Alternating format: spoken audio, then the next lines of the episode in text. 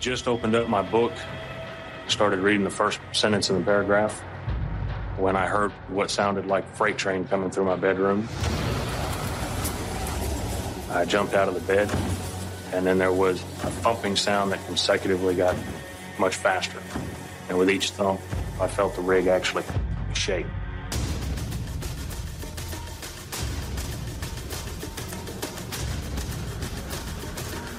Then there was an initial boom. The lights went out. And there was a huge explosion.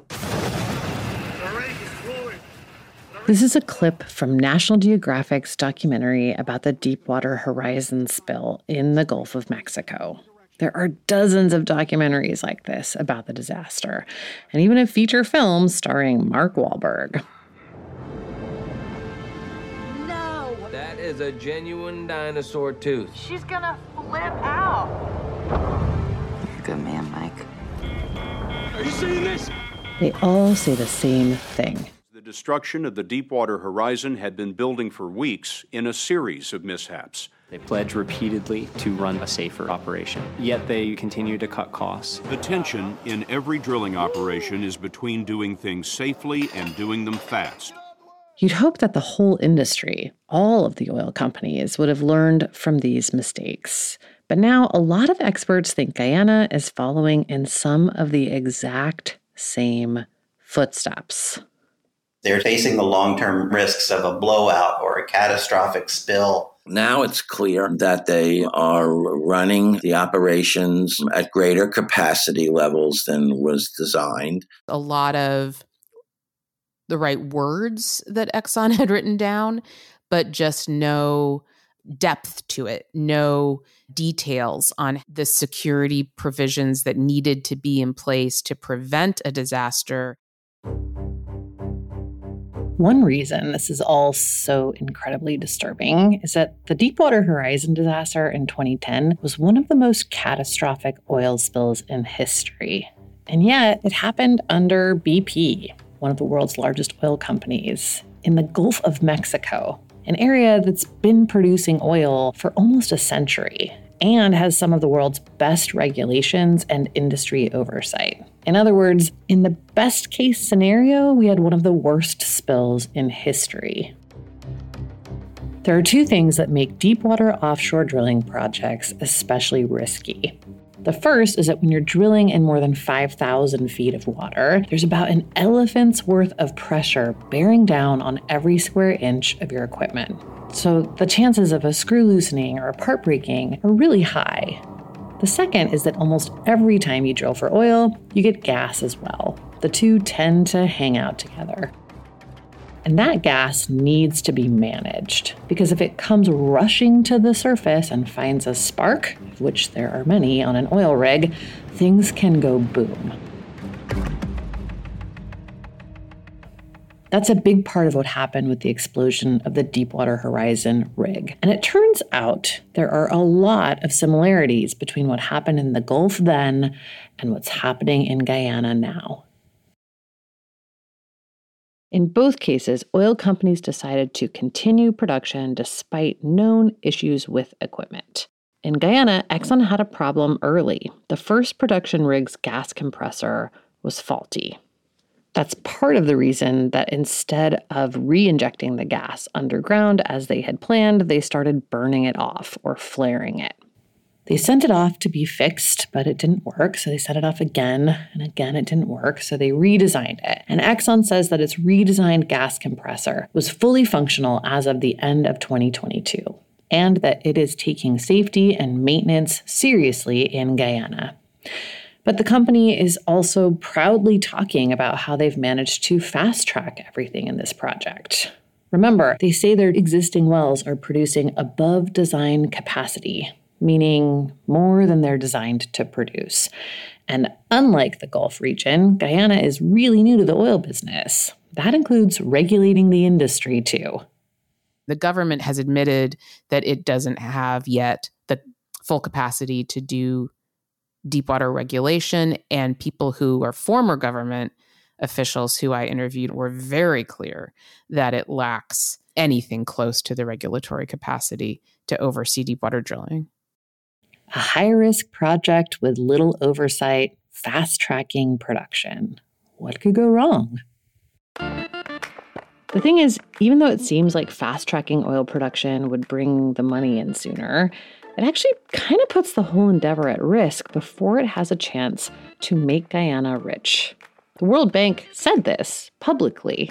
In 2019, they gave the Guyanese government $20 million to create an agency that would regulate the oil and gas industry to try and prevent these kinds of really risky moves. But so far that hasn't happened. And S&P Global even said that Guyana is quote only a corruption scandal or environmental accident away from total disaster on the oil front. So it's starting to seem more likely that Guyana will have a massive oil disaster than a massive payday. If a blowout were to happen on any of Guyana's offshore wells, the cost to its communities and industries would be astronomical. Remember when Exxon's president in Guyana, Alastair Routledge, talked about how the oil companies had taken on all the risk? ExxonMobil, Hess, and CNOOC take all of the risk up front. So if we never made an economic development, we would swallow all of the costs that went into that investment. Well, now that risk has transferred entirely to Guyana. That is, unless one scrappy Guyanese lawyer gets her way in court. The oil companies are the same the world over. They want to make money. And that's all they, they are interested in. And you have to find some way to show them that actually they can't do it because there are rules or there are there is something else that will stop them. But the something else that will stop them is not morality. It's not the environment. It's not, oh, it's a bad deal for us, you should give us more. Oh, it's an abusive deal. Oh, it's an exploitative deal. The more abusive and exploitative the deal is, the more money they make. This is Melinda Janki, and she has another idea for that something else. This is Light, Sweet, Crude, and I'm Amy Westervelt. Stay with us.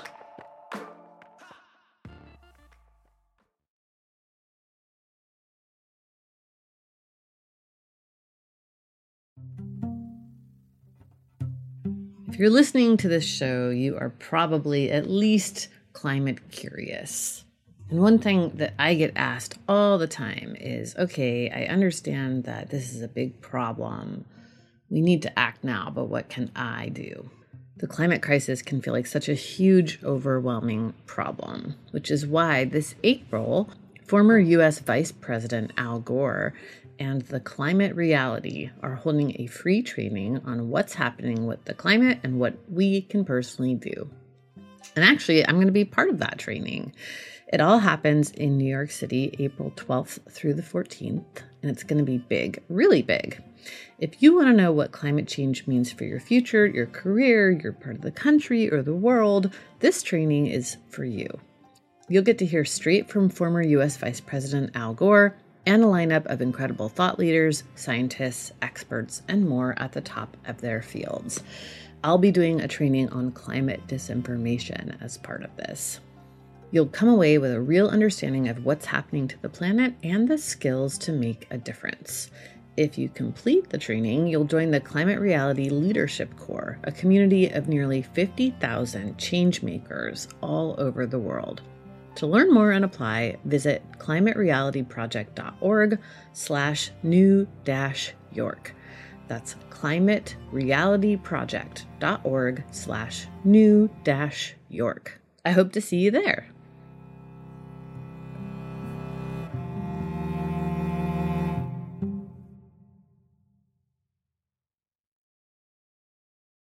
Environmental justice is a talking point in every politician's toolkit. But do you ever wonder where it all began? On this week's Throughline, we're taking you back to 1978, where a fight against a toxic dump in North Carolina started the environmental justice movement. Join NPR's Climate Week and listen to Throughline wherever you get your podcasts. Hey, it's Kaley Cuoco for Priceline. Ready to go to your happy place for a happy price? Well, why didn't you say so? Just download the Priceline app right now and save up to 60% on hotels. So, whether it's Cousin Kevin's Kazoo concert in Kansas City, go Kevin, or Becky's Bachelorette Bash in Bermuda, you never have to miss a trip ever again. So, download the Priceline app today. Your savings are waiting. Go to your happy place for a happy price. Go to your happy price, Priceline.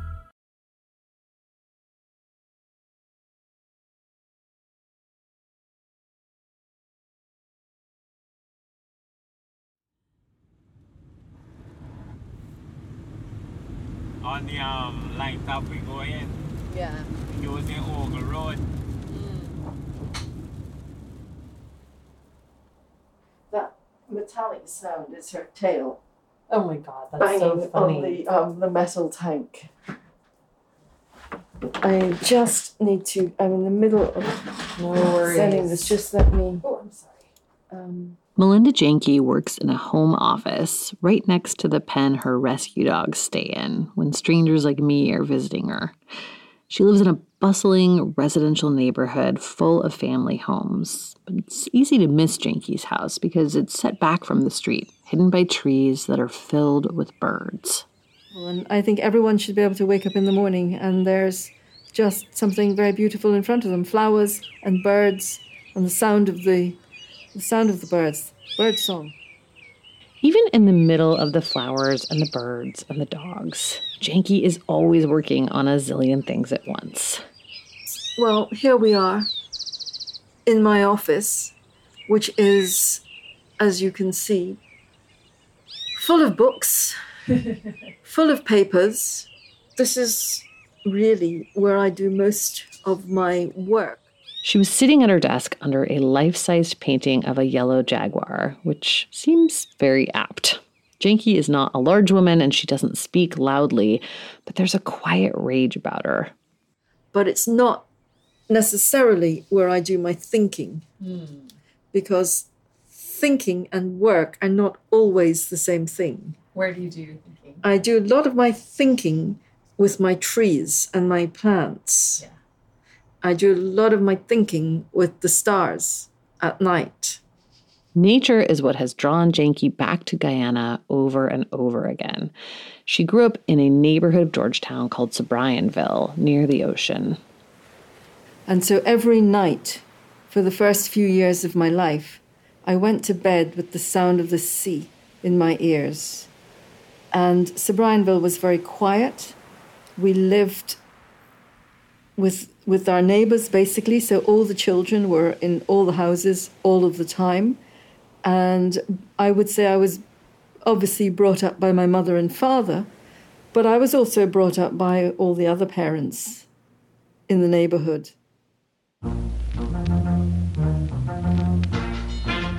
By the time Janki was 12, Guyana had descended into constant unrest. There were politically motivated killings, riots in the streets, the economy was unstable, and it seemed like an unsafe place to raise kids. So her parents made the tough decision to leave. They moved the family first to Zambia, then to Trinidad, and eventually Janki went to the UK to study law at Oxford University. Loads of Guyanese people leave the country to study in the US or the UK. Brain drain is something government officials are constantly trying to get on top of, and so many people mentioned it to us. In fact, only about 50% of Guyanese people actually live in Guyana. And in the vast majority of cases, once people leave, they don't come back. After Janki finished at Oxford, she got hired at one of the top corporate law firms in London. It was about as far away as you could get from waking up to the birds and falling asleep to the sound of the ocean.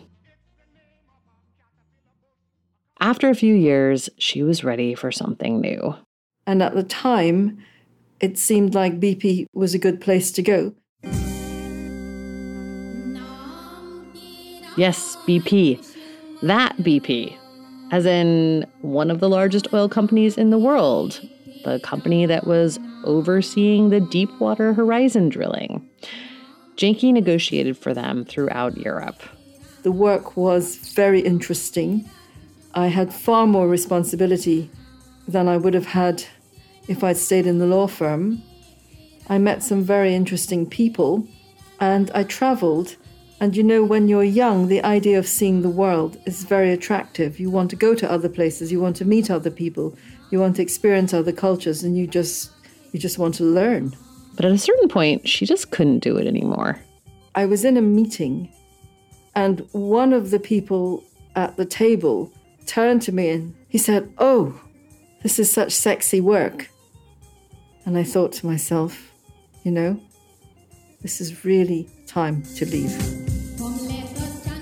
It wasn't so much the work she was tired of as the context. She missed being surrounded by nature. She was also getting pretty tired of having to prove to white Europeans that she, a brown woman from the global south, knew what she was talking about. She had a standing offer to work as a partner in a prestigious corporate firm in Guyana, so she went for it.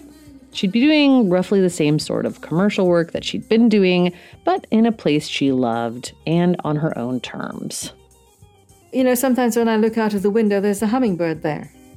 And that's very beautiful. And I don't want to wake up to an alarm clock, and I have not woken up to an alarm clock for decades. It was during these years that these two very different parts of Janki's life her childhood in Guyana, growing up surrounded by unloving nature, and her career in London negotiating for BP came together into a whole new chapter. Well, I think when you grow up with nature, then you have a relationship with the world around you. And then if you're a lawyer, you sort of, at some point, I suppose, the two connect. And I wanted to protect Guyana's environment. I wanted to protect the nature that I grew up with and that I think everybody should have a chance to grow up with. And because Guyana is quite a small country with just under 800,000 residents, she was able to get involved in protecting its environment in a very real way. There was a meeting at the Pegasus Hotel. I wanted to go, but I had no way to go to the meeting because I was just this completely unimportant individual. The meeting was focused on environmental regulation, and it was by invitation only. Janki was able to score an invite through a friend. So I went, and it was interminably boring. But in the break, I was able to talk to one of the government officials and say to him that I had looked at their draft Environmental Act and I thought that it was inadequate. This is the sort of thing that makes people either love or hate Melinda Janki. She says exactly what she thinks in every situation, but especially when she cares deeply about something. This time, she was talking about the need to build in real safeguards for Guyana's valuable ecosystems. The country has been through phase after phase of what economists call the resource curse. It happens when a less developed country puts all of its focus on the economic benefit attached to selling a particular resource, like gold or diamonds or oil. But instead of untold riches, what those countries generally get is an unstable economy that lives or dies by the price of whatever commodity they're now dependent on selling. Janki figured if the government was going to go to the trouble of writing a new Environmental Protection Act, it should have some teeth. And so, at the Pegasus Hotel in the mid 90s, she said just that to a government official. And it actually paid off. He didn't brush me off. He said, Oh, uh, well, send me something about it. So I wrote a paper explaining why I thought this act was inadequate the next thing I knew was they asked me if I'd like to actually work on this as a consultant. And so I said yes, and I was hired. Janki's input transformed the proposed regulation from one that sounded okay on paper but really didn't do much to one of the most rigorous pieces of environmental legislation, not just in the region, but in the world. Companies that wanted to tap Guyana's resources would have to undertake serious environmental and climate impact assessments. And this was about three years or so before the Kyoto Protocol was adopted, which means climate impact assessments were not a thing that a lot of countries were really doing at the time. Janki also wrote in requirements for comprehensive environmental management. She introduced the idea of natural capital and the need to protect it. Natural capital is the monetary value of all the things that a healthy ecosystem does for us, like keeping our air and drinking water clean, or storing carbon to curb climate change. Janki insisted that the government protect that value. It's an incredibly progressive piece of environmental regulation, even by today's standards, never mind back in the mid 90s. That work also earned Janki a lot of credibility in the realm of environmental law. So much so that when the government was drafting a new constitution a few years later, Janki had the ear of some pretty important people and was able to add in some very valuable protections. I decided that I would write something and send it to them as a sort of background paper that would add to the discussion. So I looked at constitutions around the world that at that time had the right to healthy environment. And then I put forward the arguments for having it in the constitution. Today, Article 149J of Guyana's constitution grants every citizen, quote, the right to an environment that is not harmful to his or her health or well being. It also requires the state to protect the environment for the benefit of present and future generations. You may remember we did a whole season of damages on rights of nature. It's a legal concept that gives constitutional rights to ecosystems, which then also gives rights to communities around those ecosystems to be able to legally protect them, whether they're forests or watersheds or lakes. What Guyana wrote into its constitution is the flip side of that coin. It grants humans the right to a healthy environment. So if a corporation or the government is doing something that infringes on that right, they can be sued for violating the Constitution. This constitutional amendment was written years before Exxon would strike oil off Guyana's coast. But like I mentioned before, the country had already been through several waves of extractive colonialism. And Janki and many other Guyanese citizens were over it. Guyana has had bonanza after bonanza gold, bauxite, diamonds, timber, you name it. For 55 years, the political parties have run this country into the ground. Its gold, bauxite, timber, and diamonds had all been pillaged to make foreign companies money. Janki hoped that enshrining the right to a healthy environment in the country's constitution would give citizens some protection next time anyone wanted to plunder their resources. Where are Guyana's gold reserves? Where is the money from the gold? Where is the money from the bauxite? Where is the money from the diamonds? Where is the money from the sugar? Where is the money from the agriculture? Where is the money from the fishing, etc.? The list is almost endless because we are so full of wealth. And yet the people in this country are poor. We have people sleeping on the streets and eating out of the bins. So there is no point in anybody saying oil is going to make Guyana rich. Usually, when someone criticizes the government in Guyana, people accuse them of being against whatever political party is in power, which also ties into long standing racial divides.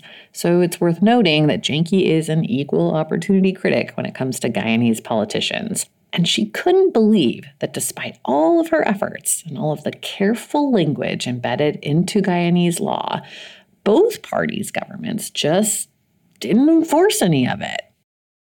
We reached the huge milestone of, of declaring 10 billion oil equivalent barrels offshore Guyana. My heart just sank because I know oil is a disaster and it's the worst possible thing that could have happened to Guyana. And people just began to go crazy at the idea of all this oil wealth. And sure enough, the first thing that we saw was that they entered into a new agreement which was secret. They wouldn't release it to people. When they finally released it, it was atrocious. As we talked about last episode, the original contract between Exxon and Guyana was signed in 1999. But at the time, Guyana's oil was not that attractive because Exxon was still drilling in Venezuela, where it was much easier to access oil. Plus, the Guyanese government had granted Exxon extraordinarily long exploration permits. So the company was quite happy to just camp out on its offshore blocks in Guyana until it needed them. When Exxon did leave Venezuela, it returned to Guyana. And after it found oil, lots of it, the company signed a new contract with the government. But no matter what the contract said, Exxon and its subsidiary, Esso, would still be required by law, the law Janki helped to write, to do a comprehensive environmental impact assessment. According to Janki, that is not exactly what happened. So Esso started to do this environmental impact assessment. It was absolutely atrocious.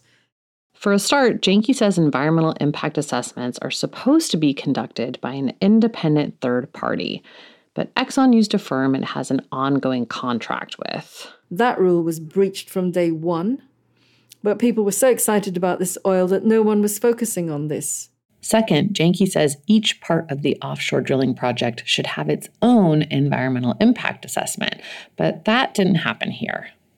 You need an environmental impact assessment for each one of the eight production wells, each of the six deepwater wells, each of the three gas wells, the sewage, the ballast, the produced water, the cooling water, the transportation of the oil, and so on. Even the seismic studies should have an environmental impact assessment because of the impact on marine mammals. The one that Esso drafted for its first production site does consider the impact of a large scale spill. They calculated that if 20,000 barrels a day were spilled for 30 days, that quote, little irreversible damage would be expected, although it could take a decade or more for all resources to fully recover. So the total spill would be 600,000 barrels of oil. Well, in 1989, the Exxon Valdez spilled 257,000 barrels of oil, so roughly half what we're talking about at the moment. That spill covered 11,000 square miles. It killed hundreds of thousands of birds and, and, animals and unknown quantities of salmon and herring. And nearly 30 years later, the area has not recovered and probably never will. This environmental impact assessment is a totally inadequate assessment of the risk.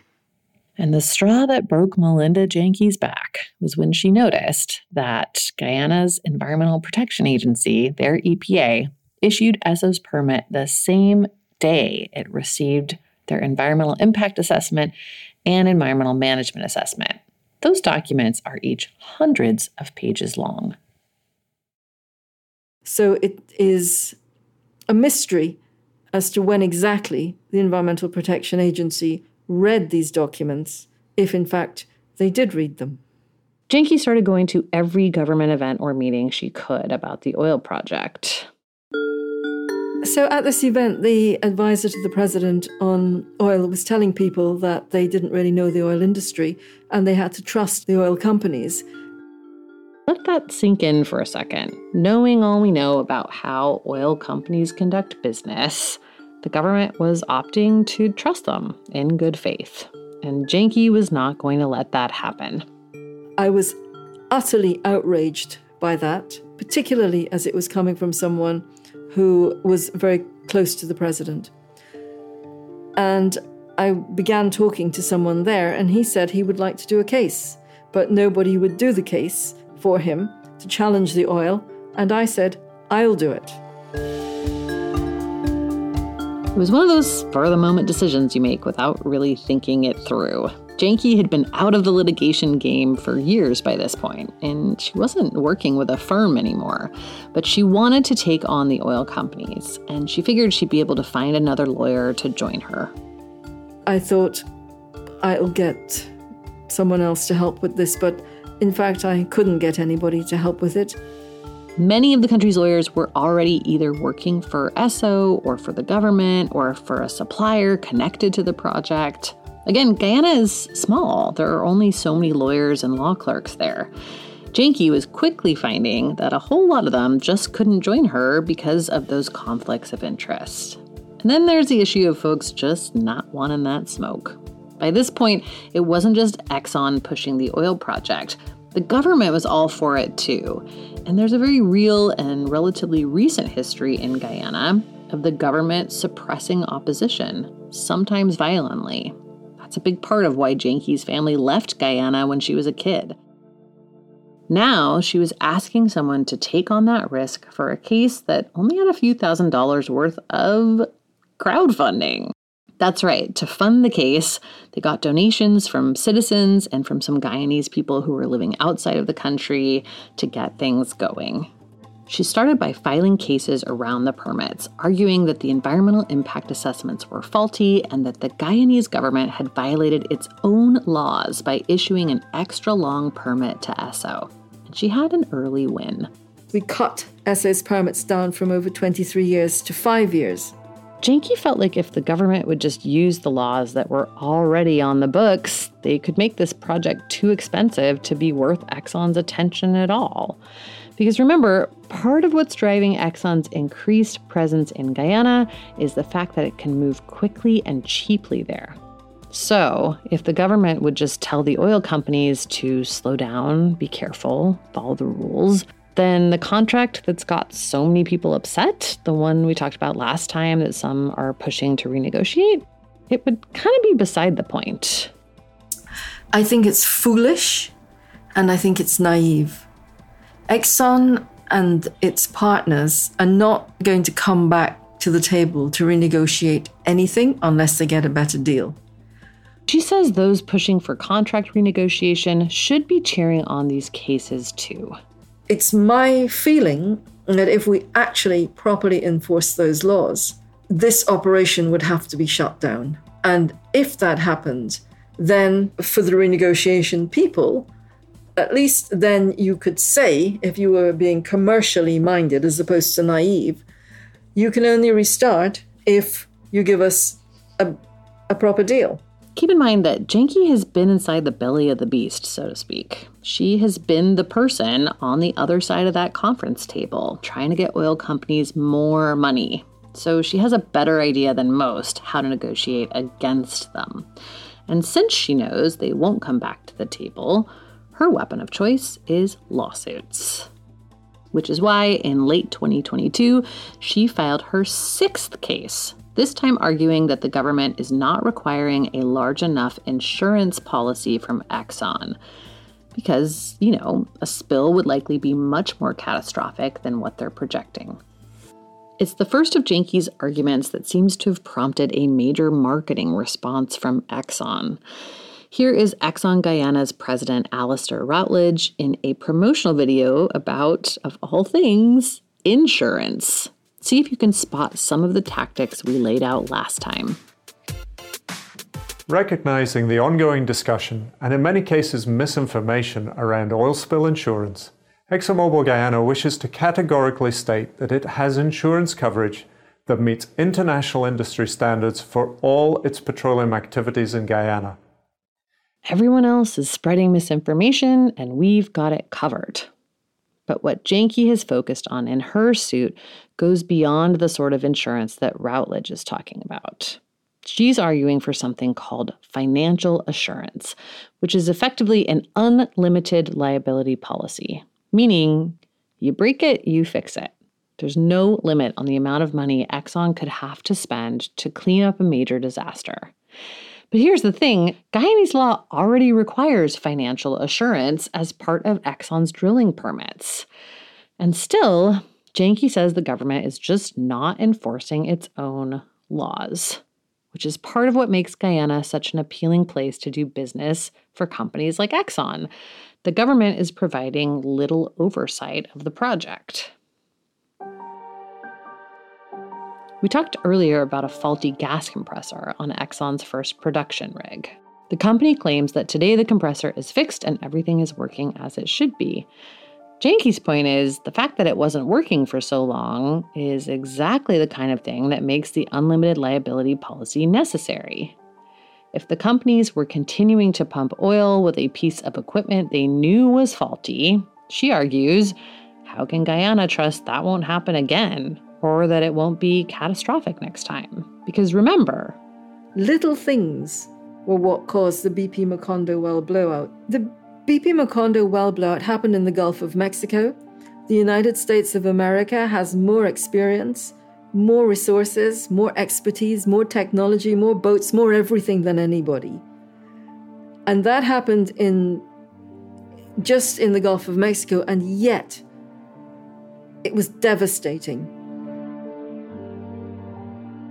Guyana not only lacks a regulatory system for oil, it also does not have a bench of petroleum experts just hanging out in Georgetown waiting to jump into action if a blowout occurs, or even just a large spill. And according to Exxon's own environmental impact assessments for some of its more recent production sites, in some parts of the offshore project, if there were a spill, ocean currents could carry oil throughout the Caribbean, impacting up to 14 Caribbean islands. This country knows nothing about oil and even less about oil danger and oil spills. The risk to Guyana is incredible. This oil production, this is a reckless gamble by the government of Guyana with the future of Guyana. It's a reckless gamble by the government of Guyana for the entire Caribbean. The maps show that if there is a well blowout, that oil is going to end up on, in Caribbean countries, our Caribbean sisters and brothers. Those countries depend largely on tourism and fishing for their economies, two industries that could be wiped out for years if oil were to wash up on shore in a big way. Janki says she remembers watching the people of Valdez, Alaska fight for years to get Exxon to properly clean up that spill, and she doesn't think the Guyanese government should trust that they're going to get any better treatment, especially if Guyana finds itself on the hook for damages in other countries. Janki argues that because the industry isn't properly regulated, the government could be held liable for any damages the project inflicts on neighboring countries. So you have a situation where Guyana's oil production could potentially destroy Caribbean economies. We're talking about billions of dollars worth of loss, in addition to devastating the biodiversity of the region and you can't put a price on that. It's all very well to say, well, we can compensate the tourism sector, but you can't walk into a shop and buy a new sperm whale. The wildlife that is in this part of the world is incredible. We have rare species, and all of this is at risk because of this oil drilling. Esso has a permit. Now, if Esso is in breach of that permit, who's liable? Well, of course, we would say that Esso is liable, but I, I already told you this is an offshore company that doesn't have billions of dollars worth of assets. It's going to come back to Guyana. In other words, if there's a massive spill in the region and nearby countries like Trinidad or Barbados have their fishing and tourism industries ruined by oil from Guyana, they're likely to come looking to Guyana for compensation. Esso doesn't have the billions of dollars that it could compensate people for, and it what happens then? Well, the Caribbean countries could come to Guyana and ask Guyana to pay compensation. Now, under international law, you can be liable for transboundary harm. Janki says there's every reason to believe that Guyana would be found liable because even international financial analysts are calling attention to the lack of oversight on the project. Guyana is not doing its due diligence. It's not ensuring that Esso adheres to the Environmental Protection Act. It's not ensuring that Esso is running its operations properly. Why on earth would you allow somebody to continue producing oil when you know that their gas compressor is defective? What sort of government allows an oil company to operate above the safety limits? Then there's the pollution that's produced even when everything is working as it should greenhouse gases, which exacerbate climate change, and volatile organic compounds and particulate matter, which have been linked to lower life expectancy and a whole host of respiratory and cardiac issues, are par for the course in oil and gas production. You cannot produce and refine oil and gas without generating carbon dioxide and methane, the two primary drivers of climate change. And Guyana isn't just on the frontier of the global oil industry, it's also on the front lines of the climate crisis. Here's investigative journalist Antonia Juhasz again. By 2030, Georgetown and most of the coast is expected to be underwater. That's the same year financial analysts predict Guyana will finally pay off Exxon. I think it's really important that people stop thinking of Guyana as a developing country that needs to be helped and starts looking at us and saying, wow, these, these guys are a carbon sink and they are under threat because of ExxonMobil and the other oil companies. And we have a responsibility to rein in those oil companies because those are oil companies coming from the global north. That's our story next time. Light Sweet Crude is a Drilled and Damages co production. Both shows are critical frequency originals. Our editor and senior producer is Sarah Ventre. Sound design, mixing, and mastering by Martin Zaltz Austwick. Our fact checker is Anna Pujol Mazzini, and our First Amendment attorney is James Wheaton. The show is reported and written by me, Amy Westervelt. Additional reporting by Kiana Wilburg in Guyana and Antonia Juhasz in DC. We had additional assistance in Guyana from Jamal Thomas, Salvador de Carres, Wilderness Explorers, and the staff at Caiman House. Special thanks to Michael McChrystal for his help as well. Our theme song is Bird in the Hand by Forknown. The song Nam Tara Dushman is performed by Joyce Ormilla Harris in Guyana. The song Liquidator is a cover of a Harry J. All Stars song performed by the Young Ones of Guyana, licensed by BME Music. The song BG Baji is written and recorded by Bill Rogers and licensed from the BBC Music Library. Special thanks to Susie Buttress of the Casual Birder podcast for her birdsong recordings, which we used in this episode. Our artwork is by Matt Fleming.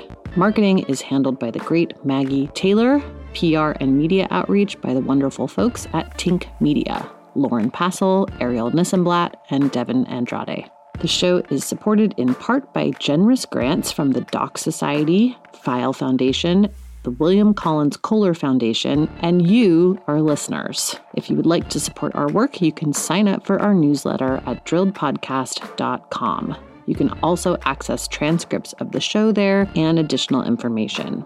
Paid subscribers also get access to ad free episodes, early releases, and bonus content. It also really helps us if you would please rate or review the podcast wherever you're listening and share it with friends.